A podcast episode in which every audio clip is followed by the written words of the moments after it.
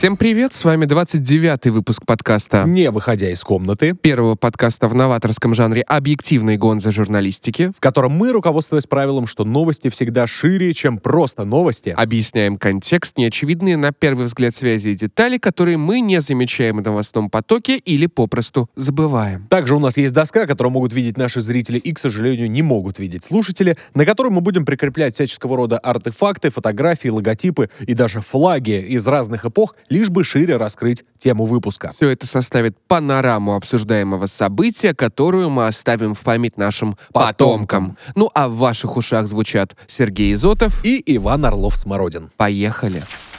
И сегодня мы по многочисленным просьбам переносимся на другой континент. Наконец-то. Америку. Да, даже просто начнем с того, что просто другое полушарие, да, э, и, конечно, мы хотим обсудить те события, которые происходят э, прямо сейчас в Аргентине. А именно выборы президентские прошли там, и неожиданно для всех победил кандидат уж больно эксцентричный. А давайте его повесим, сразу начнем с представления нашего героя. Это Хавьер Милей. Да, настоящий э, политик э, аргентинский, который стал политиком э, практически вынужденно, да, потому что все-таки изначально это блогер, изначально, я не знаю, Журналист, футболист, ведущий, да. там, да, вообще кто угодно, э, лишь бы, наверное, не э, представитель какого-то истеблишмента, да. Теперь президент. В чем его особенность, если вдруг вы не знаете, эти новости обошли вас, вас стороной? В том, что он радикальный либертарианец, по крайней мере, на уровне заявлений. Он очень эпатажная фигура. На уровне взглядов он либертарианец. то Что есть- уже взрыв вообще для Латинской Да, Америки. это первый вот реально публично либертарианский президент. А, Тем есть- более в таком, в таком обществе сложном и завязанном на государственных расходах, как Аргентина. когда у вас социалки действительно огромное Жопой количество. жуй. Да, да, совершенно верно. И это все, да, происходит на континенте, где все поголовно левые, и, и вообще, да, мы всегда знаем, что как бы Латинская Америка э, это страны, которые обязательно должны быть, значит, с каким-то Левым душком. левым душком. Ну, да. кстати, не, не совсем так. Вот э, президент Чили, недавно избранный, э, он довольно левоцентричный, но мы все помним, что Чили — это родина, скажем так, неолиберализма. Да. Там э, господин Пиночет расстреливал коммунистов э, на стадионе и неолиберальные реформы как не в себя. Ну и, кстати, э, Аргентина, да, тоже, что она с нацистами никак не разве не ассоциируется. Конечно, там такое понятие, как крысиные тропы, а, или, например, организация СС Одесса. Знали такую, Сергей? Нет? А, э, Она расшифровывалась как организация бывших членов СС. Э, То есть была такая вот организация, которая, значит, ну там как-то способствовала. Что, кстати, мы осуждаем всячески. Интеграция Да. в латиноамериканское общество. Но главное, что всегда а, массовая культура нам говорила о том, что Латинская Америка это всегда что-то вот действительно с левым душком, да, то есть даже если вспомнить какие-нибудь игры типа, знаешь, э, Тропика, э, Ну, помнишь? разумеется. да, то есть у тебя какой- какой-то политический там симулятор э, градостроительный, там, я не знаю, где тебе нужно играть в какую-то политику, при этом ты сидишь на условной кубе, э, и у тебя там происходят совершенно Нет, разные А просто атмосфера процессы. располагает э, на самом деле. Конечно, солнце, песок, Едешь, да, куришь сигару, а у Да. тебя твои черные волосы маслянистые развиваются, томик Маркса припрятан в бардачке, рядом красивая женщина, которая готова отдаться тебе за твои революционные идеалы. Охуенно Да, просто. и Мечта. Конечно, все это приправляется вот этим колоритом, да. Не зря мы сегодня с Сергеем ровно в таких цветах. То есть я вообще посчитал, что цветы, э, как таковые, они, да, символизируют все-таки Латинскую Америку. и Оно всегда что-то красочное. Э, а Сергей... А вот- Сергей вырядился в цвет хунты. Да, военный, натуральный, то есть... э, Как, как пелось в одной песне «Мне итог предельно ясен, трибунал Гаага». Да, да, вот. А, Давайте все-таки вернемся к Хавьеру Милею. Значит, э, мужчина, который действительно был очень э, яркий, э, Он- построил потрясающий образ. Начнем с того, что он косплеит Росомаху из «Людей Икс». Э, Почти. Есть мнение, что он э, э, косплеит Хосе де Сан-Мартино. Э, Ну, это настоящий, слушай, метамодерн, чтобы в одном образе и национальный герой, и... э, Начало 19 Да, века, да, и- и, и еще Хью Хью Джекман. Джекман. Да, и как бы человек, который боролся за э, независимость от э, колонии. Национальный герой, значит, который родился в Аргентине, и вот у нас, да, замешалось э, э, начало 19 века и Хью Джекман, да. Во-вторых, э, помимо образа его физического, кстати, на этом уровне его уже сравнивают с Дональдом Трампом, помним, там, причесочка, э, тональник. Конечно, не, и главное, ярко еще яркие выступления. Вот, яркие выступления. Этот человек орет, э, этот человек не стесняется в выражениях. Он, например, на э, одном из эфиров, сидя в какой-то камере, угу. э, кричал, да чтоб ты, лева- левацкая сука, меня, я тебя слушать не буду никогда вообще. Это, это Братистская да. дрянь. Это какое-то радио было, причем это было чуть ли не радио его партии. Угу. А, то есть, ну, давайте мы скажем сразу, что вот, вот этот флаг, да, а, золотой и черный вот э, Это флаг. анархокапиталистский флаг. Да, Или вот либер... кто такие анкапы вообще? Вот э, как это правильно-то объяснить, Сергей? Очень грубо говоря, государство не должно существовать, угу. а рынок должен существовать. Угу. При этом рынок саморегулируется, и в рамках такого саморегулирующегося рынка э, существует общество, и нет э, всевозможных видов угнетения. Но это какая-то утопическая, да, такая затея, наверное, все-таки... Э... Ну, в предельном виде, разумеется, утопическая, как угу. и любая... Любая идея, да. да. Но теоретически, ну, там же есть отклонения. То есть есть минархизм, например, который говорит, что, э, в принципе, нужно максимизировать рынок, но при этом оставить какие-то институты для того, чтобы регулировать общество, потому что без них невозможно. Не, ну, конечно, как вы можете в 21 веке иметь государство, там, условно, без армии? Ну, конечно, она тоже должна быть. Ну, Хотя теорети... там по армии, там тоже есть же вопросы, да, что частные какие-то военные компании плюс... Э... Это, это дискуссионно, на да, самом да, деле, да. вопрос просто монополии на насилие, он довольно проблемный. Как, как, как и с судами, как и с любыми э, вариациями, где нужно привлекать кого-то. Вот а, объединение, кстати, избирательное его называлось «Свобода наступает», mm. называется. Да, вот э, «Свобода наступает» э, вот с бензопилой в руках, да? Между есть, прочим. Причем действительно это же очень яркий такой символ, который врезается тебе сразу в голову. Chainsaw. Красиво звучит да. просто. Символ его, да, то есть это вот... Эм... Вырезать под корень всю, все эти заросли политической системы. Ну и, естественно, нужно сжечь Центробанк, э, судя по его предвыборной кампании. Но э, на самом деле не все, наверное, глубоко копают э, в этот вопрос. И когда он говорит, что мы долларизируем э, экономику максимально, все тоже переживают, что а не станет ли Аргентина э, новой колонией США э, и не потеряет ли она свою самостоятельность, хотя... Э, ну там этой самостоятельности... Э, ну когда у тебя знаешь. 90% э, ВВП уходит на долги, это да, А инфляция разгоняется... До 300, да, там бывало, и процентов. И ты не знаешь, как, какими будут цены через неделю, и, в принципе, уже живешь в экономике, а где национальная валюта — это просто вот некоторый переходный этап от одного актива к другому. Я не знаю, это крипта, это доллар, это какие-нибудь инвестиции в ну, акции. мало ли, да, опять же, если кто не знает, я сомневаюсь, что таких людей много. В Аргентине существует два курса доллара, да, то есть э, один официальный, другой неофициальный, тот, который можно... Э, как ну, бы... о том, как мы к этому пришли чуть позже. А, вот, то есть, э, смотрите, человек очень эпатажный, использует максимально яркие образы в виде бензопилы. А, при этом он идеологически, э, я бы сказал слово упорот, дорогие друзья, но, возможно, либертарианцы убежденные меня неправильно поймут. А так как я дорожу все-таки своими связями с либертарианским движением... У вас крепкие связи. А, да, у меня да. максимально крепкие связи. экстремист, да-да максимально плотные связи, поэтому я скажу, что это идеологически убежденный и м, довольно проработаны в плане аргументов. То есть у него есть система взглядов, она строгая и четкая, она максимально, причем такая строгая и четкая. Он, он же взял ее не просто так, он действительно учился. Он экономист, да, у него все, все, вся эта система тезисов, э, он не отклоняется, почти не отклоняется от э, базовых элементов этой системы. И э, в целом, ну вот реально, как бы таких упоротых людей просто не выбирают президентами обычно. Они всегда занимают некоторую нишу, ага но здесь все так сошлось, и его фриковатость, и его убеждения, и его общий анти-эстеблишментский, антиправительственный, антисистемный, ну да, порыв скорее. Ага что подумали, да блин, а почему бы и нет, хуже не будет. Когда хуже не будет, были такие кадры замечательные, когда уже после победы, по-моему, да, э, рядом с ним огромная толпа людей, и все выкидывают э, песо э, в воздух, потому что, ну, как бы, потому зачем что национальная валюта нужны? не нужна больше. Кстати, у этого человека, во-первых, у него три клона его собаки умершей. Четыре. Четыре клона. То есть он Четыре клона. клонировал собаку, которая умерла, и вот он реально живет с клонами собаки. А собаки названы причем именами экономистов а, австрийской школы, кажется. А две собаки даже вот названы в честь одного экономиста. Это, конечно, Роберт Лукас, да? То есть вот есть Роберт Лукас. Как он их отличает, я, конечно, вот не знаю. И вообще он же еще заявлял, что он проводит спиритические сеансы для общения с э, первоначальной собакой. А, Вот. То есть достаточно такой э, хороший подход. У нас есть слово «сжечь», есть «собака».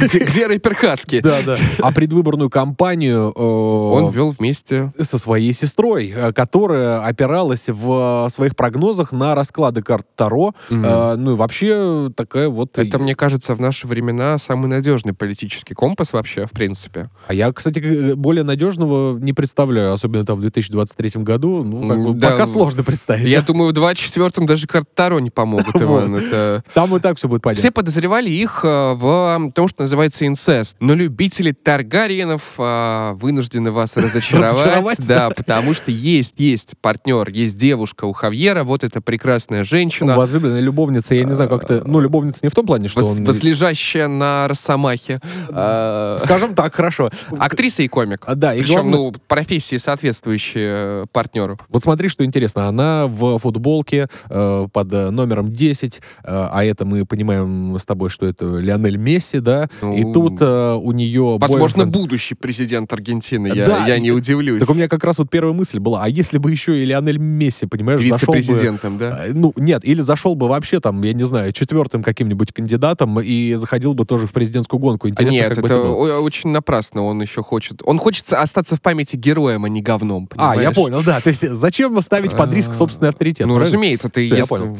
И вообще лучше людям, которые добились э, почитания всей нации, лучше не идти в то, что нацию раскалывает, и лучше не пытаться поправить почти что непоправимое. Это только таким отбитым, а, как Хавьер, э, видимо, нравится. Давай вообще поговорим про, Да, про непоправимое. Давай про непоправимое. сперва. Непоправимое. Хорошо, давай. В чем особенность Аргентины? Страна с начала 20 века довольно активно богатела. Сельское хозяйство росло, здания строились красивые, люди приезжали туда, торговые обороты наращивались, даже производства строились новые. Что позволяло э, богатеть Аргентине? Огромные сельхозугодья, Да. причем, что это, как правило, такие степные э, земли, да, то есть, которые не нужно... э, Плодородные Да, достаточно. плодородные, которые не имеют там сложного рельефа и так далее, за которыми легко ухаживать. А, и, соответственно, начало 20 века, когда, значит, уже были морские перевозки и так далее, были придуманы рефрижераторы. Мгм. а, и так, Стейки. Да, стейки, а, сельхозпродукция, любая там, знаешь, вплоть до пшеницы, которая просто должна сохранять, э, ну, какой-то вообще... Ну, при этом э, британские инвестиции, очевидно. При этом поток иммигрантов, которые в поисках лучшей жизни едут в страну серебра и растят там коровок, а потом жарят их и кушают. Да, кушают и э, с хорошим вином, да, употребляют. Э, употребление алкоголя вредит вашему здоровью. А, Смотреть на аргентинские закаты полезно для вашего здоровья, друзья. Это балансирует. Да, и получается, что э, страна была действительно на своем пике, ее, там, я не знаю, Буэнос-Айрес называли э, вторым Чикаго, потому что там действительно бурлила жизнь, но потом э, вдруг э, что случается, Сергей? Случается Первая мировая война, а любая мировая война — это крах глобальной экономики и крах поставок. Постепенно аргентинская экономика стала сходить на нет. В 20-е годы она постепенно восстановилась, но потом 29-й год, а Э, это уже, да, Великая депрессия. и вообще И- все рухнуло. И после этого нужно же было как-то эту проблему решать. И какими же методами разрешать такие большие кризисы, которые вгоняют страну э, куда-то, значит, вниз, все, экономика падает.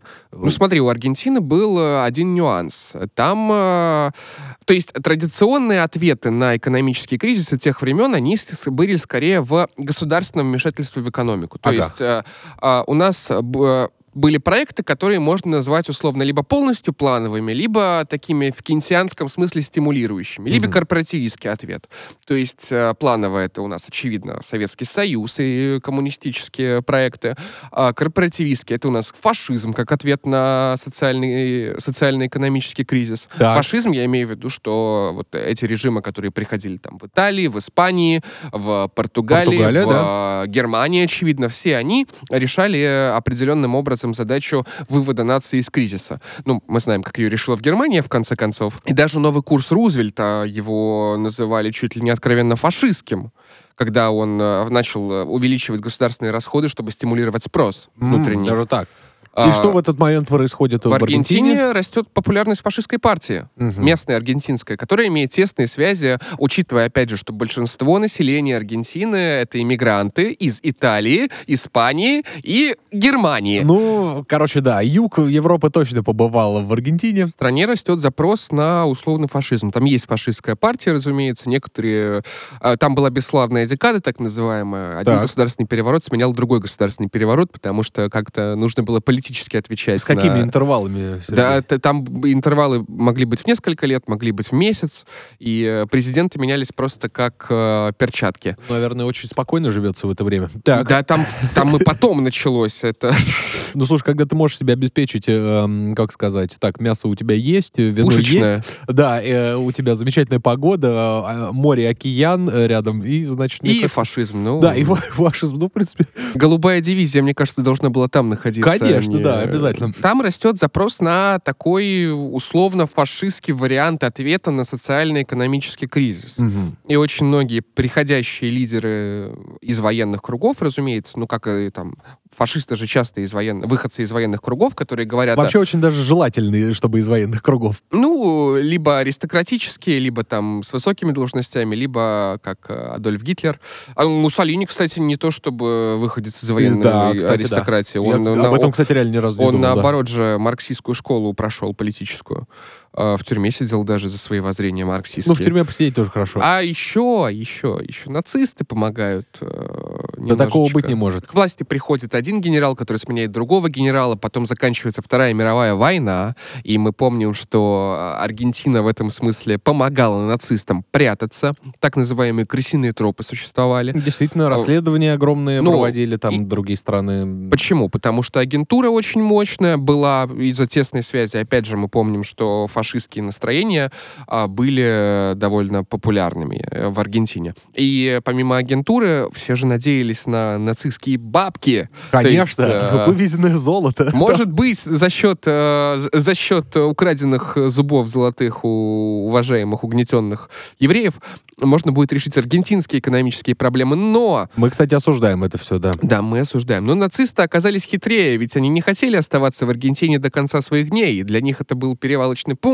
Многие из них потом бежали в Штаты.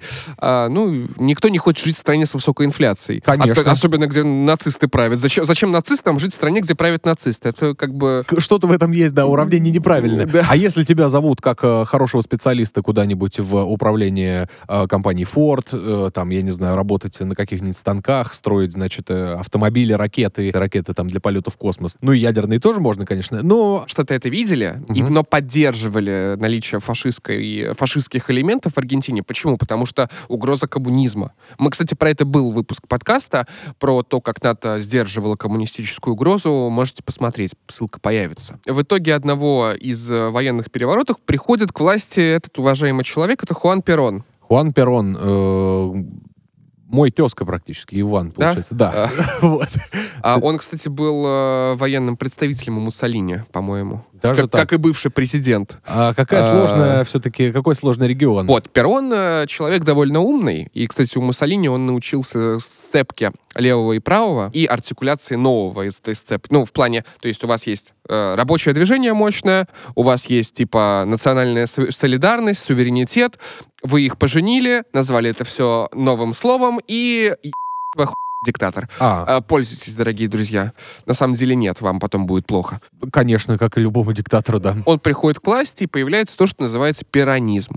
То есть пиранизм — это привычные нам всем практики корпоративного управления, э, запрет всех э, альтернативных политических партий, очень большие государственные расходы, и постепенно это даже, ну, в какой-то момент В какой-то момент это начинает нравиться. в какой-то момент это начинает нравиться, потому что я всех помирил, потому что я там... а, ну, у него была, правда, очень хорошая харизма, как и у любого уважающего себя, опять же, диктатора 20 века. Мгм, так.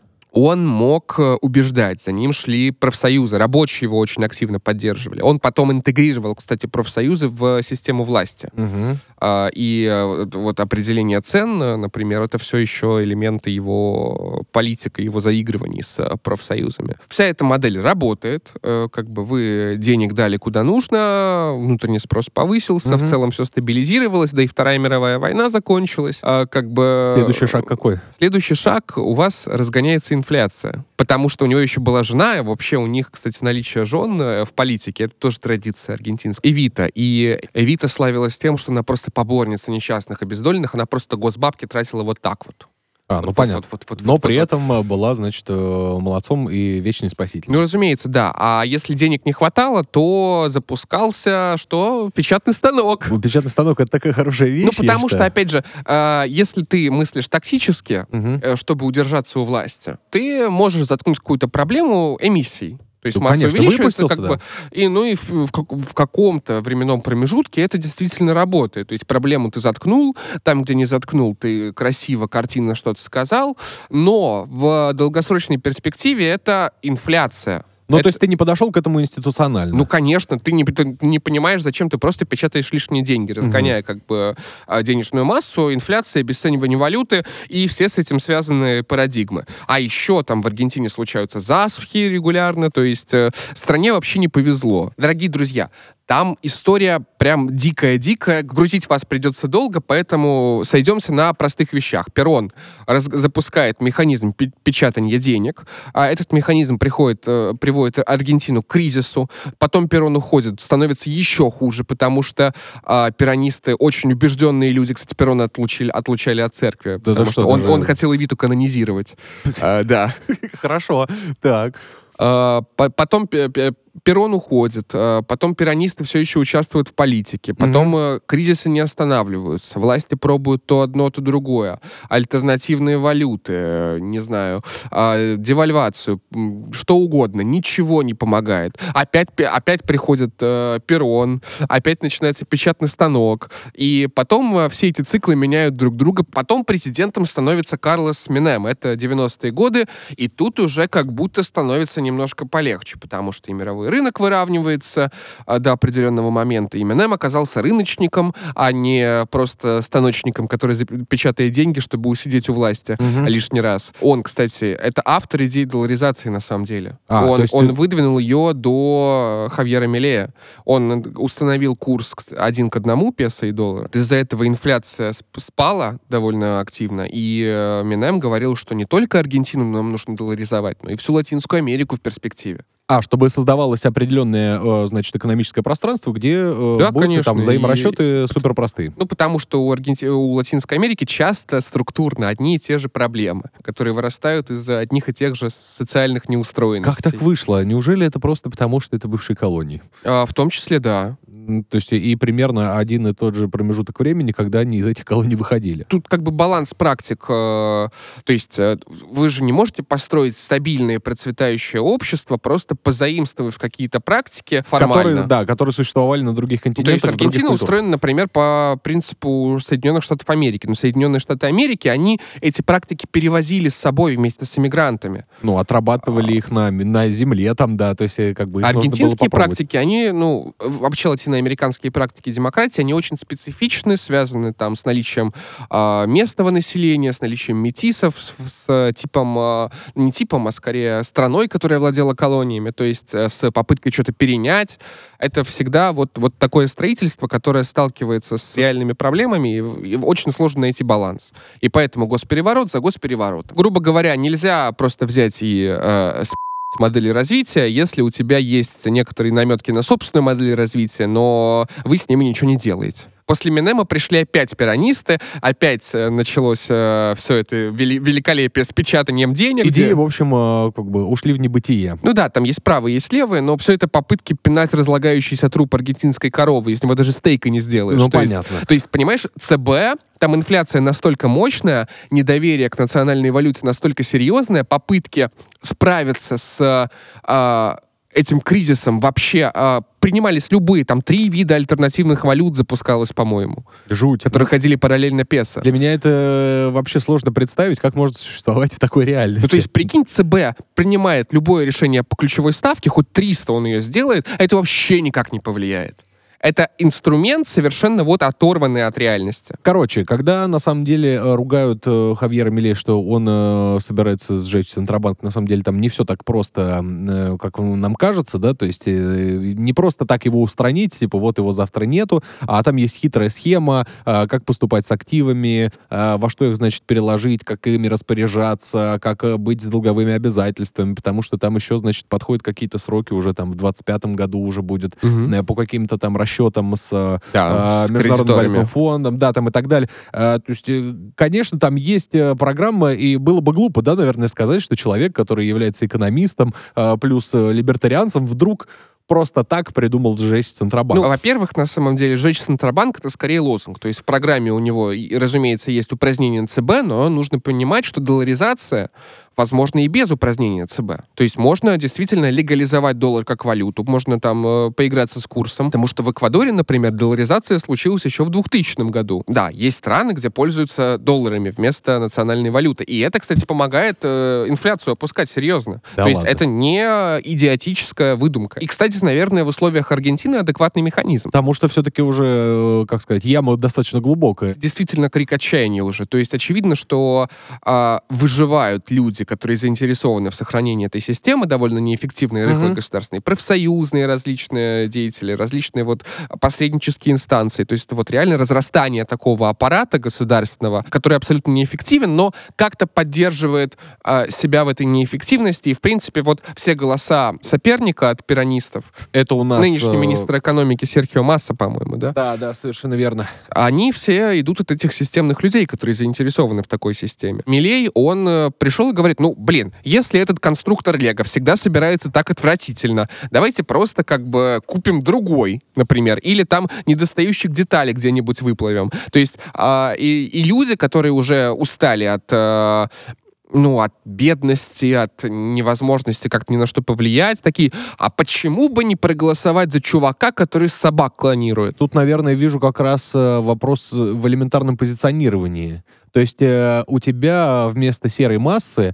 э, появляется какой-то человек с ярко выраженной харизмой, который э, так или иначе дает тебе какой-то образ будущего. Тот, которого ты никогда до этого не видел. Рецепт, я тебе больше скажу, он тебе дает Так. рецепт. А, ну в том числе, конечно, нет. У него, И при этом он программа же. Давай посмотрим программу, которую он э, опубликовал. А программа его связана с его правительственным планом, и п- электоральной платформой его объединения «Свобода наступает». Оттуда можно делать выдержки. На самом деле там чего? Базовый пункт гос- государственного управления — это к херам министерства. Было видео же даже, где он срывает просто «Министерство труда!» Бррр. Да. Министерство что там образования. Бррр. Оставляем Министерство экономики, Министерство юстиции, внутренних дел, безопасности, обороны, иностранных дел и инфраструктуры. Ну, И бы. формируется новое Министерство человеческих ресурсов, куда идут как раз-таки образование, труд и все прочие социальные фишки. Да, то есть э, социалка, она не совсем уходит вообще в небытие. А я бы сказал, что она даже не уходит. И в этом, кстати, его э, не идеологичность, а его э, реал-политик проявляется. То есть, если вы думаете, что он шизоид, который будет все делать по методичке, э, абстрактной, нет, не так. Этот человек понимает, что такое реал-политик, и он понимает, ну, судя по, опять же, по заявлениям, э, не знаем, как это будет на самом деле. Ты Может, имеешь в виду, что он эм, как бы инструкцию все равно так или иначе Ну, прописывает? это, да, он говорит, мы не отказываемся от э, текущих социальных выплат. Это невозможно. Это удар по самым незащищенным слоям. Мы должны э, их выплачивать, пока система не станет настолько богатой, чтобы все процветали, и когда, когда исчезнет в этом необходимость. Необходимость, да. А, Он предлагает просто переориентировать социальные выплаты на... Ну, то есть, а, есть, например, а, здравоохранение. Это либертарианская, кстати, модель существования там э, различных институций. Так. Здравоохранение. Мгм. Например, бюджетное. Э, То есть э, бюджет платит деньги там, за содержание больниц, врачам, персоналу и прочее. Это субсидия предложения.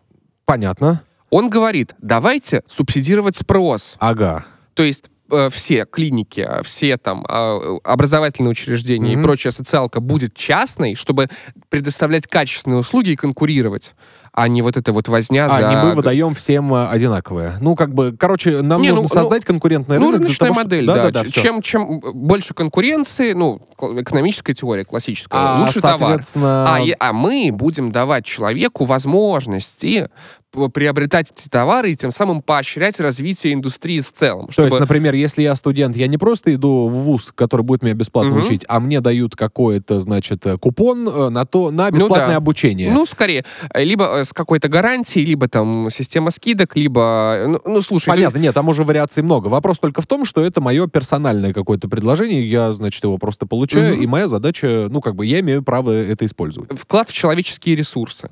По логике Хавьера Милея, у него и его э, у него то ли у него, то ли у его партии даже отдельный трек называется в программе "Человеческие ресурсы". Капитал, да, человеческий капитал. Человеческий капитал. Ну, Да-да-да. это то же самое. Помимо этого, что еще? То есть, э, разумеется, это сокращение государственных расходов, это увольнение всех политических назначений. Это интересно еще сформулировано, знаешь. Так, это что, как а, мы можем это перевести на Ну, человеческий? это значит, что те, кто в министерствах э, функционеры оставлены, а всякие политические ставленники, всякие назначенные коррупционным образом, всякие представители тех, кого, видимо, новое правительство посчитает бездельниками и дармоедами, Ага, их э, будут пинать просто с их мест, и все. жуть. А, То есть, э, что, что еще он обещает? Он обещает пл- плебисцитарный, в принципе, подход. Опять же... То есть выносим, э, значит, какой-то вопрос, э, Да, да, да, да. люди голосуют, мы понимаем, какое, какая температура по больнице, исходя из этого, по, ну, Ну, что-то принимается или не принимается. Типа, Мгм. действуйте, как бы аборт, ну, разрешите, разрешить торговлю органами, как бы, ну, как-то это будет регулироваться. А для меня был просто очень интересный такой момент. Это вот в пункте про оборону есть э, супер общая такая, значит, фраза. Э, Национальная оборона — это базовая неотъемлемая обязанность федерального правительства, которое должно, должно рассматривать все возможные гипотезы конфликта без какой-либо предвзятости. И больше, собственно, ничего. А То потому есть, что как бы, нахер это мы надо? меняем... А как... Нет, ну слушай.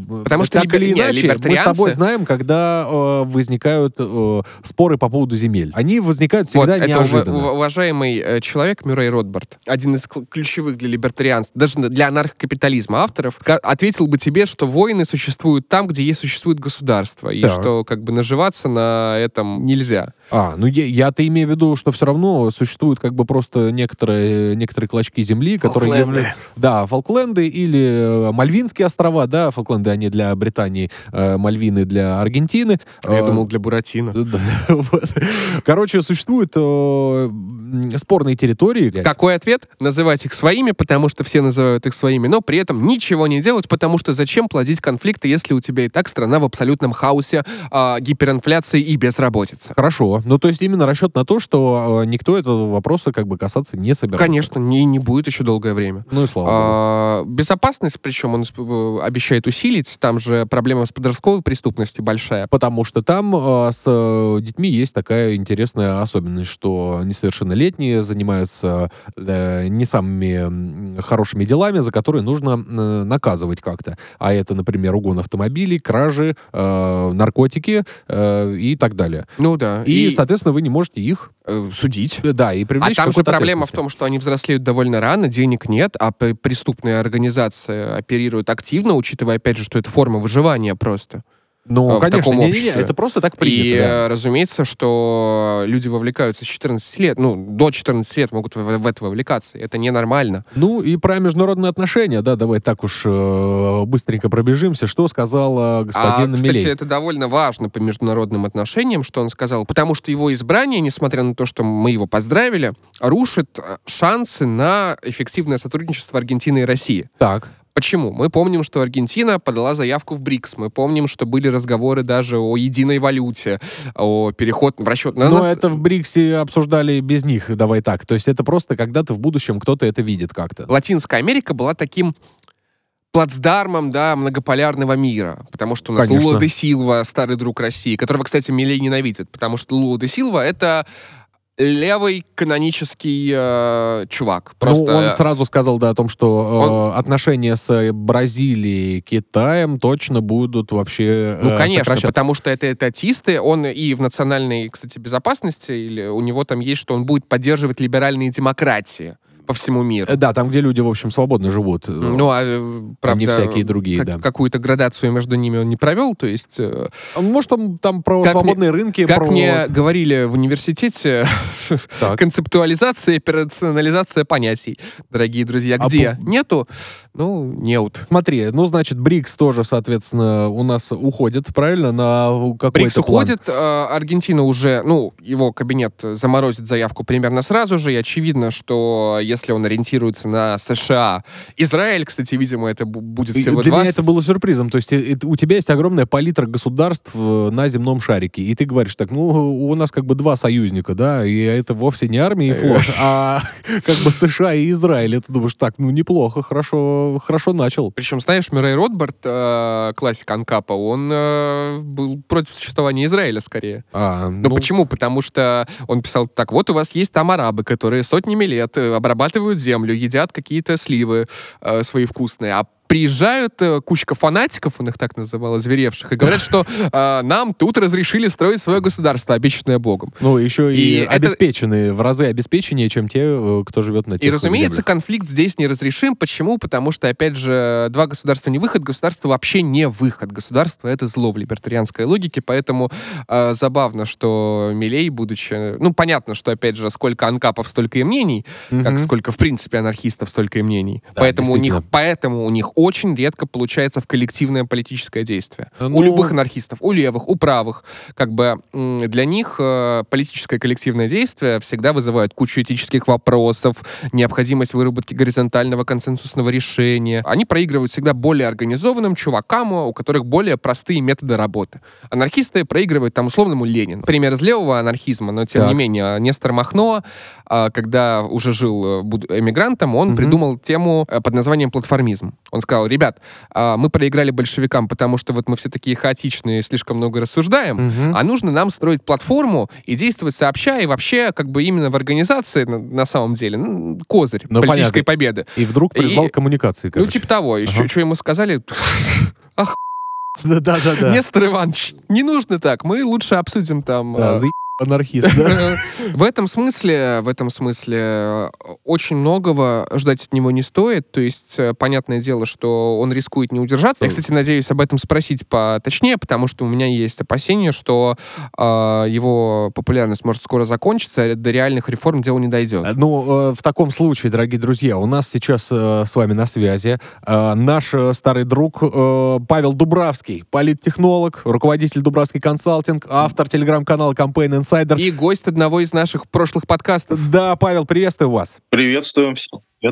Вот, э, рада вас слышать. Сегодня мы обсуждаем э, Хавьера Милея. Да, э, и его президентскую победу. Чем запомнилась эта кампания, чем она была уникальна, если попробовать объяснить кратко нашим зрителям, слушателям? Ну, если совсем кратко, тут два аспекта. Лично это то, что он называл своих собак политконсультантами своими главными. Собственно, как бы объяснил, что они на самом деле вели его избирательную кампанию, то, что меня лично больше всего зацепило. Если же говорить Так. более серьезно, такими общими мазками, то здесь надо сказать, что просто Аргентина устала. Классическая такая идеология, которая есть в Аргентине, это пиранизм. Он бывает левый, бывает правый. Сейчас он выражен более левыми. Националисты. Это Нестора Киршнера, одного из президентов а, Аргентины, потом уже его, по-моему, супруги, которая была вице-президентом Аргентины. И глобально и левые, и правые Аргентины могли ответить на один вопрос. А как нам ну, с экономикой? Ну, Проблема уже все. В Аргентине инфляция 142%, по-моему, это сейчас рекорд, и я думаю, такие более живые примеры нашим слушателям очень помогут. Это то, что если вы хотите купить квартиру в Аргентине, то единственная возможность — это снять вот эти чемоданы наличных, буквально привезти их, когда у специальных бодигардов, то есть помощников, которые смогут это все оформить и довести. Ну, пример. То есть не получится у вас ба- банковскими карточками ничего сделать, подписать договор и оформить его. Вот так живет сегодня Аргентина. Поэтому Хавьер Милей, он дал два таких ключевых ответа. Первое, а давайте мы экспериментируем, попробуем. А второе, он очень сильно отличается от этого классического лево-правого разделения. То есть он, он пришел вообще как этот, как... как- Антисистемный, скорее, кандидат. Он не то, что даже антисистемный, он вообще внесистемный. То есть он а, в рамках этих категорий вообще не умещается, как мне кажется. Ну, кстати, а это первый, насколько я понимаю, да, либертарианский президент принципе? Именно президент, Или... да, но в качестве кандидата нет, не, первый. Просто у, у либертарианцев э, обычно электоральные шансы всегда как бы довольно низкие, но, по крайней мере, в э, том, что удалось наблюдать, там, США и прочее. Они либо примыкают к кому-то, либо вот их считают местными сумасшедшими. А тут прям э, такое, что местный сумасшедший победил. По принципу хуже уже не будет или от отчаяния за него проголосовало столько людей или нет? Ну, я бы не сказал, что, что сумасшедший. Я понимаю, что он не укладывается в рамках там, э, классического кандидата от «Единой России» Самарской области. То есть он совершенно как бы не похож, очевидно.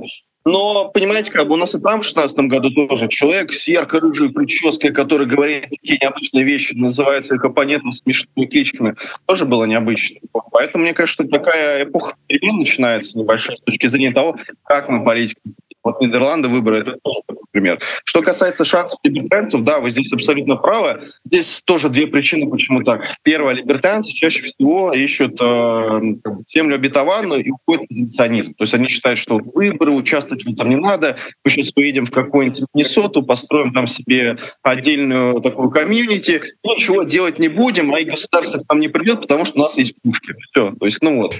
И есть несколько либертарианских проектов в США, и они как бы, ну, ничего толком не достигли. Единственный, наверное, такой пример, который вот самый яркий, это, по-моему, выбор 2020 года. Это, я сейчас читаю цитату, как его зовут, это действительно его фильм. Э, Дэн, налоги — это грабеж, Берман. Он собрал в свое время по-моему, больше 50 миллионов фандрайзинга на выборах 2020 года, и он вошел в топ-10 кандидатов в президенты США, который собрал по деньгам больше всех. То есть он восьмое место занял, он Камалу Харрис обошел по денежным средствам, которые собрал. Но, естественно, Сильно. по процентам там э, все скудно, все скучно на самом деле. Почему, опять же, вторая причина, британцы не ведут нормальные избирательные кампании. Тут вот совсем не ведут. В Бразилии есть несколько мэров, но, опять же, мы про них не знаем, никто их не помнит. А почему не ведут? Это просто не хотят или с чем-то связано? Нет, сложность идеологии, что если они ведут избирательную кампанию, они встраиваются в вот эту систему левой и правой, либо республиканец-демократ, то есть они должны вести себя так, и месседж, что должны умещать вот эту идеологическую рамку, которую надо скармливать избирателю. Mm-hmm. Ну, кстати, да. Причем для анархистов левых это тоже довольно проблемная вещь, потому что ты как бы должен изменить систему, но ты в нее встраиваешься, плюс там начинаются из-за акценты на свободе, очень много отличий. Помести там э, людей, которые называют себя либертариями в одно помещение, они сразу разбредутся на сотни мелких кружков. А, кстати, по поводу договороспособности Милея, мы вообще что-нибудь понимаем? Потому что мы же понимаем, что все равно он придет так или иначе в окружение уже существующего какого-то истеблишмента, и ему придется так или иначе с кем-то а, о чем-то договариваться. Можем ли мы... Э... Ну да, учитывая, опять же, что, насколько я понимаю, плата депутатов сейчас э, все-таки за пиранистов, пиранистами? Да, она за пиранистами. И тут надо сказать, что еще вот второе место это как раз коалиция Булрич. И вот, наверное, это единственная коалиция, с которой он сможет договариваться. Сейчас он находится на третьем месте и по Сенату, и по парламенту, и поэтому ему придется договариваться, конечно же, с Булрич, с ее э, коалицией. Проблема в том, что внутри этой коалиции не все согласны и не все любят Милея. А ну, вот это очевидно. То есть, а, и при этом, насколько я понимаю, там еще довольно сильный фактор э, региональных властей, губернаторов. Да, это вообще свойственно в Латинской Америке, что местные, э, сказать, можно назвать их князьки, они определяют политику. Есть целые регионы, которые могут вообще не согласиться с тем, что федеральные власти им. А про них мы понимаем, каких они взглядов придерживаются? Тоже пиранистских в большинстве своем? Ну, на данный момент да, но, опять же, мы посмотрим в парадигме следующих выборов, как это поменяется. Сейчас можно сказать, что Милей, он добился двух ключевых успехов. Первый, он попал вообще в парламент. Ну, здесь надо напомнить, что еще в 2021 году он со своим вице-президентом попал и, и по-моему, еще в Буэнос-Айрес э, у них как раз в городе пять человек попали в местную. Второе, это что он добился, соответственно, президентская кампания. Будет ли ему сложно? Да, конечно. Но он сказал, что он будет решать все эти проблемы следующим способом. Все спорные вопросы будут по плебисцитах. А, то есть, да, да плебисцитах. Нет, я просто к тому, что э, довольно яркий политический проект, но у него есть шансы схлопнуться, застряв в рутине догов- договоренностей с политическими противниками. То есть не, не, не придет ли это к тому, что... А, все обещания, да, да окажутся я, половинчатыми. И, и он вообще... через два года будет вынужден ныть о том, что мне просто не дают это сделать, а, и при этом на нытье и отсутствие решения проблем будет терять свой рейтинг. Это либертарианское политическое чудо, оно себя дискредитирует и дискредитирует все такие проекты в будущем. Вот это насколько вероятный сценарий? Вполне вероятно, на самом деле. Пока сложно предсказывать. Почему? Потому что еще не до конца известно министерство, то есть какие министры будут в новом правительстве Милея. Потому что это тоже во многом будет определять, насколько они договор, договороспособны, насколько... Сколько вообще министерств останется, кстати, еще, да? Восемь. Восемь останется. А, вот. А было, по-моему, да. 18 плюс одно, да, которое председатель э, правительства. Не правительство, угу. а председатель министерства, то есть как такой кабинет специальный. Поэтому он два раза сократил. Вернее, как, он еще не сократил, он 10 декабря только вступит в должность, но уже представил свой список людей, которые будут у него в команде. Поэтому, угу. да, с точки зрения договороспособности здесь, конечно, сложно спрогнозировать, но, опять же, он неоднократно заявлял, что если это будет выгодно аргентинцам, то он готов договариваться. А все спорные моменты, опять же, он ответственность себя снимает. Вопрос абортов, он не в парламент, скорее всего, пойдет. Он скажет, плебисцит, давайте пусть голосуют на референдуме. А, кстати, вот к абортам а, просто не все понимают, как а, либертарианская максимальная свобода женится с довольно консервативными, консервативными взглядами, да, да, такими. А, То есть а, аборты, миграция. Вопрос. Тут, тут есть две такие классические школы внутри либертарианства по аборту. А в либертанстве есть такой принцип ключевой — не агрессия. То есть на вас никто не может нападать, вы не можете на кого нападать тоже. Это такая вот база буквально, на чем все держится. А, причем так. здесь есть еще, конечно, мемы про психологический нап, то есть принцип не агрессии. Но это уже вопрос, знаете, как может ли жена на своего мужа условно или не может, типа нарушает ли это нап или нет. Но если возвращаясь к серьезному вопросу, то а, здесь есть такой аспект, что одна школа считает, что когда плод появляется в женщине, нарушает принцип неагрессии, то есть вторгается ее тело буквально.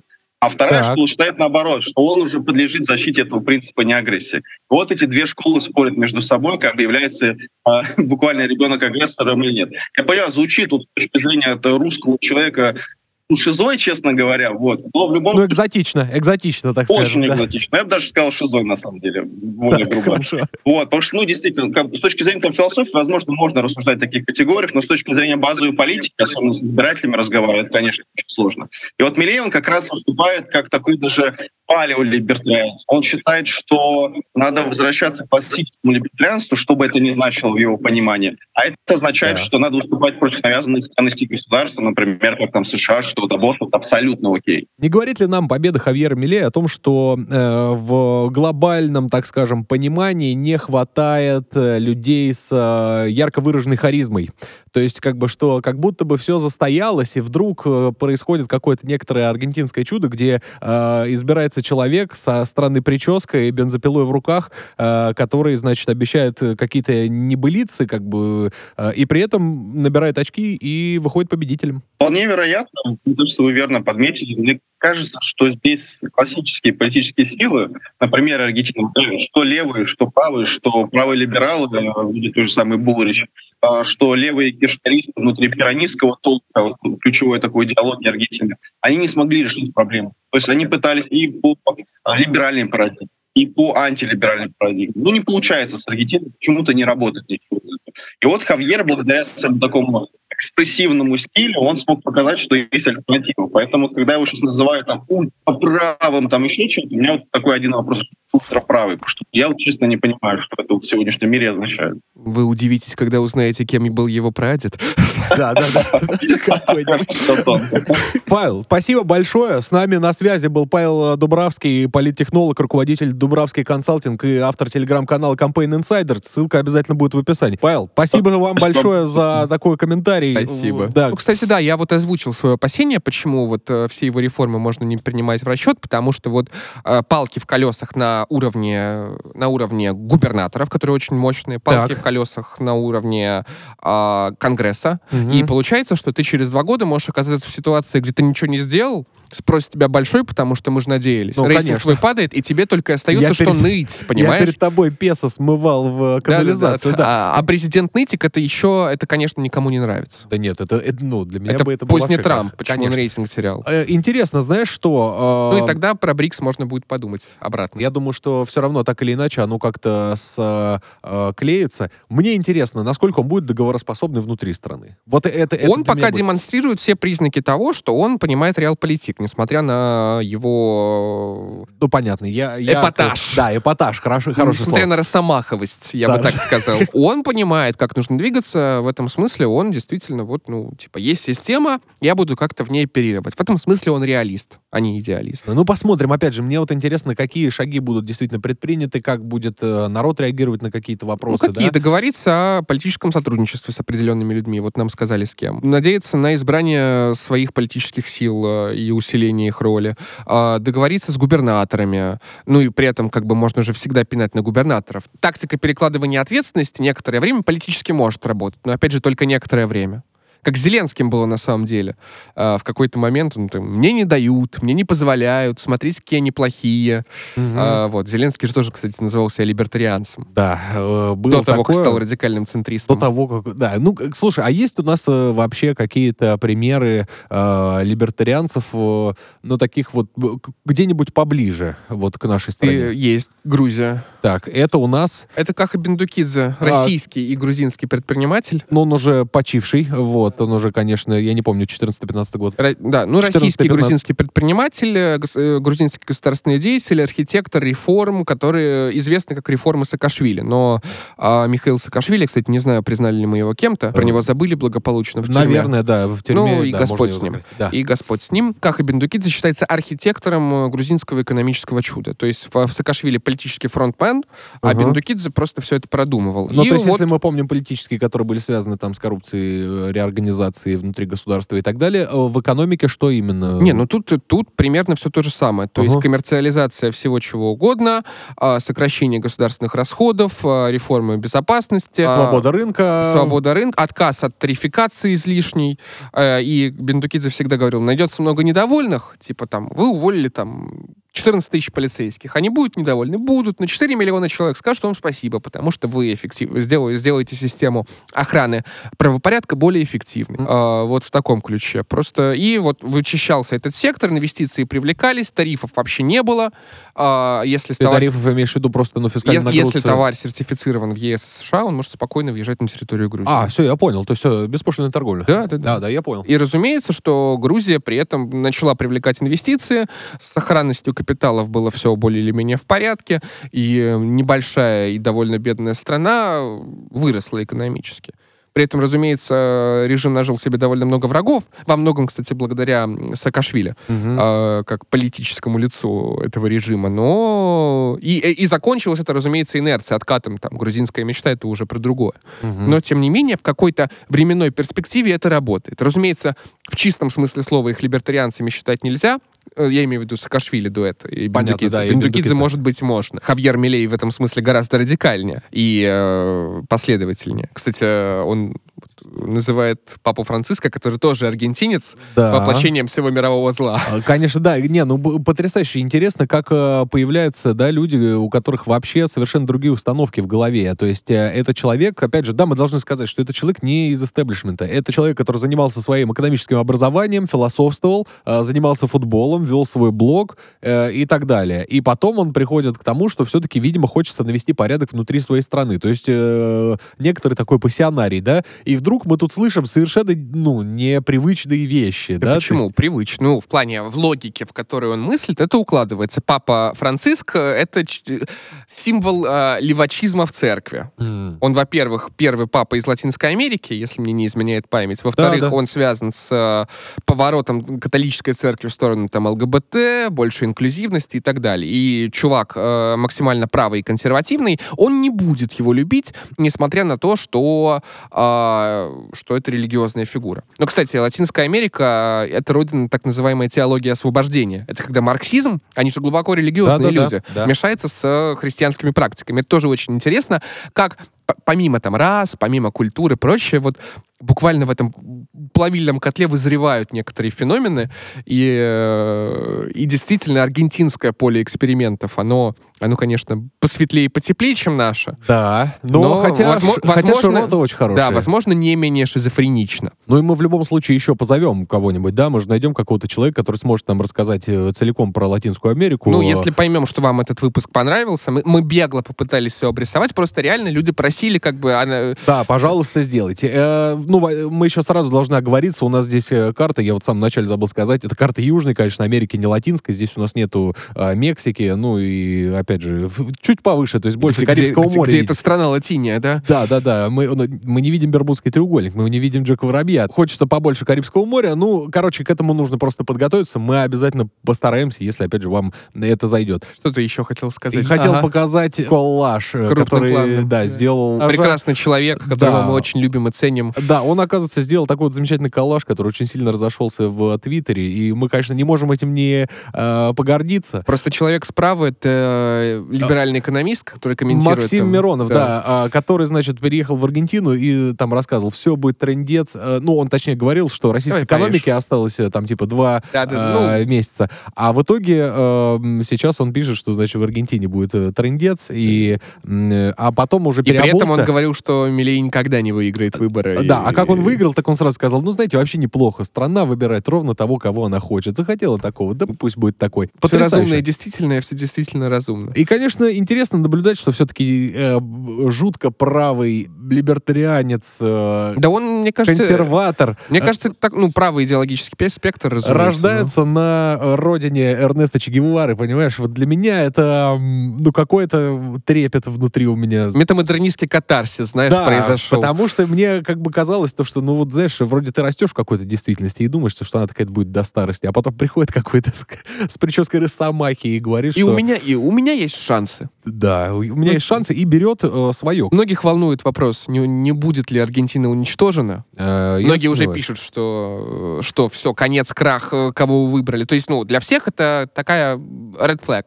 Да, кого вы выбрали, либертарианец-президент, что, что вообще будет, а если Аргентина лопнет, то а, будет ли это хорошо для нас, потому что, может быть, Америка тогда получит в мягком подбрюшье занозу. Мне А. кажется просто, что здесь э, главный укол э, в сознание людей, вот, что, значит, они увидели как-то вот этот вот образ будущего. Главное, чтобы он был действительно плодотворный, чтобы все было планомерно, и Ну страна, нет, ну конечно да, же, ну развивалась. варианта у нас два. Либо все это скатится в рутину, как мы говорили, через два года ничего особо не поменяется, либо... Вечную перемогу. Да, ли- даже, либо, либо, ну, даже три варианта. Условно негативный, где он дискредитирует сам по себе это либертарианское чудо, и все будут пенять на него, говоря, мы попробовали, не получилось, все, теперь во всем мире мы, вам, Обратно, мы да. вам ставим бан. Не Да. пройдете, не пройдете. Да. А, промежуточный вариант, с- скорее всего, так промежуточный и будет, где что-то получится достичь, он скатится в реал-политик, а, какие-то успехи будут в более или менее... Система компромиссов Да. выстроится, да-да-да. Сре- средней перспективе. А, и, ну, и позитивный вариант, э, новое аргентинское экономическое чудо, все это работает как не хочу, все политические конкуренты резко с ним согласны, а, население лояльно, и, э, господи, его будут печатать на а, американских долларах, Да, на американских ФРС, его Да. портрет напечатает. Вот вам три варианта. В любом случае, мы видим, как ставится эксперимент над страной. Этот эксперимент показателен во многих отношениях. И в смысле того, как будет выглядеть политика будущего. потому Конечно, что потому что, вот опять же, я же говорю, закостенелые, э, как сказать, пиджаки э, сменяются на вот таких вот людей, которые, значит, приходят суперсмелые и... со странными идеями какими-то. То есть э, поле экспериментов э, растет, на нем э, на нем умирают коровки и прорастает новая пшеница. Новые, новые грибы. А мы. Нет, грибы это у Аяса Шабудинова дома. Да, Ты- хорошо, да-да, перепутали. А, а мы будем а, за всем этим следить и по мере силы наших возможностей держать вас в курсе, дорогие друзья. О, Оставайтесь с нами на связи, подписывайтесь, пишите комментарии. Ставьте лайки обязательно. И до встречи на следующей неделе, но чуть пораньше, потому что у нас будет э, дополнительный выпуск за наш э, пропуск на прошлой неделе. Необычный причем выпуск, постарайтесь его не пропустить. Да, у нас будет, значит, специальный гость. Поэтому оставайтесь с нами. Э, С вами были Сергей Изотов. и Иван Орлов-Смородин. До встречи. До скорых встреч.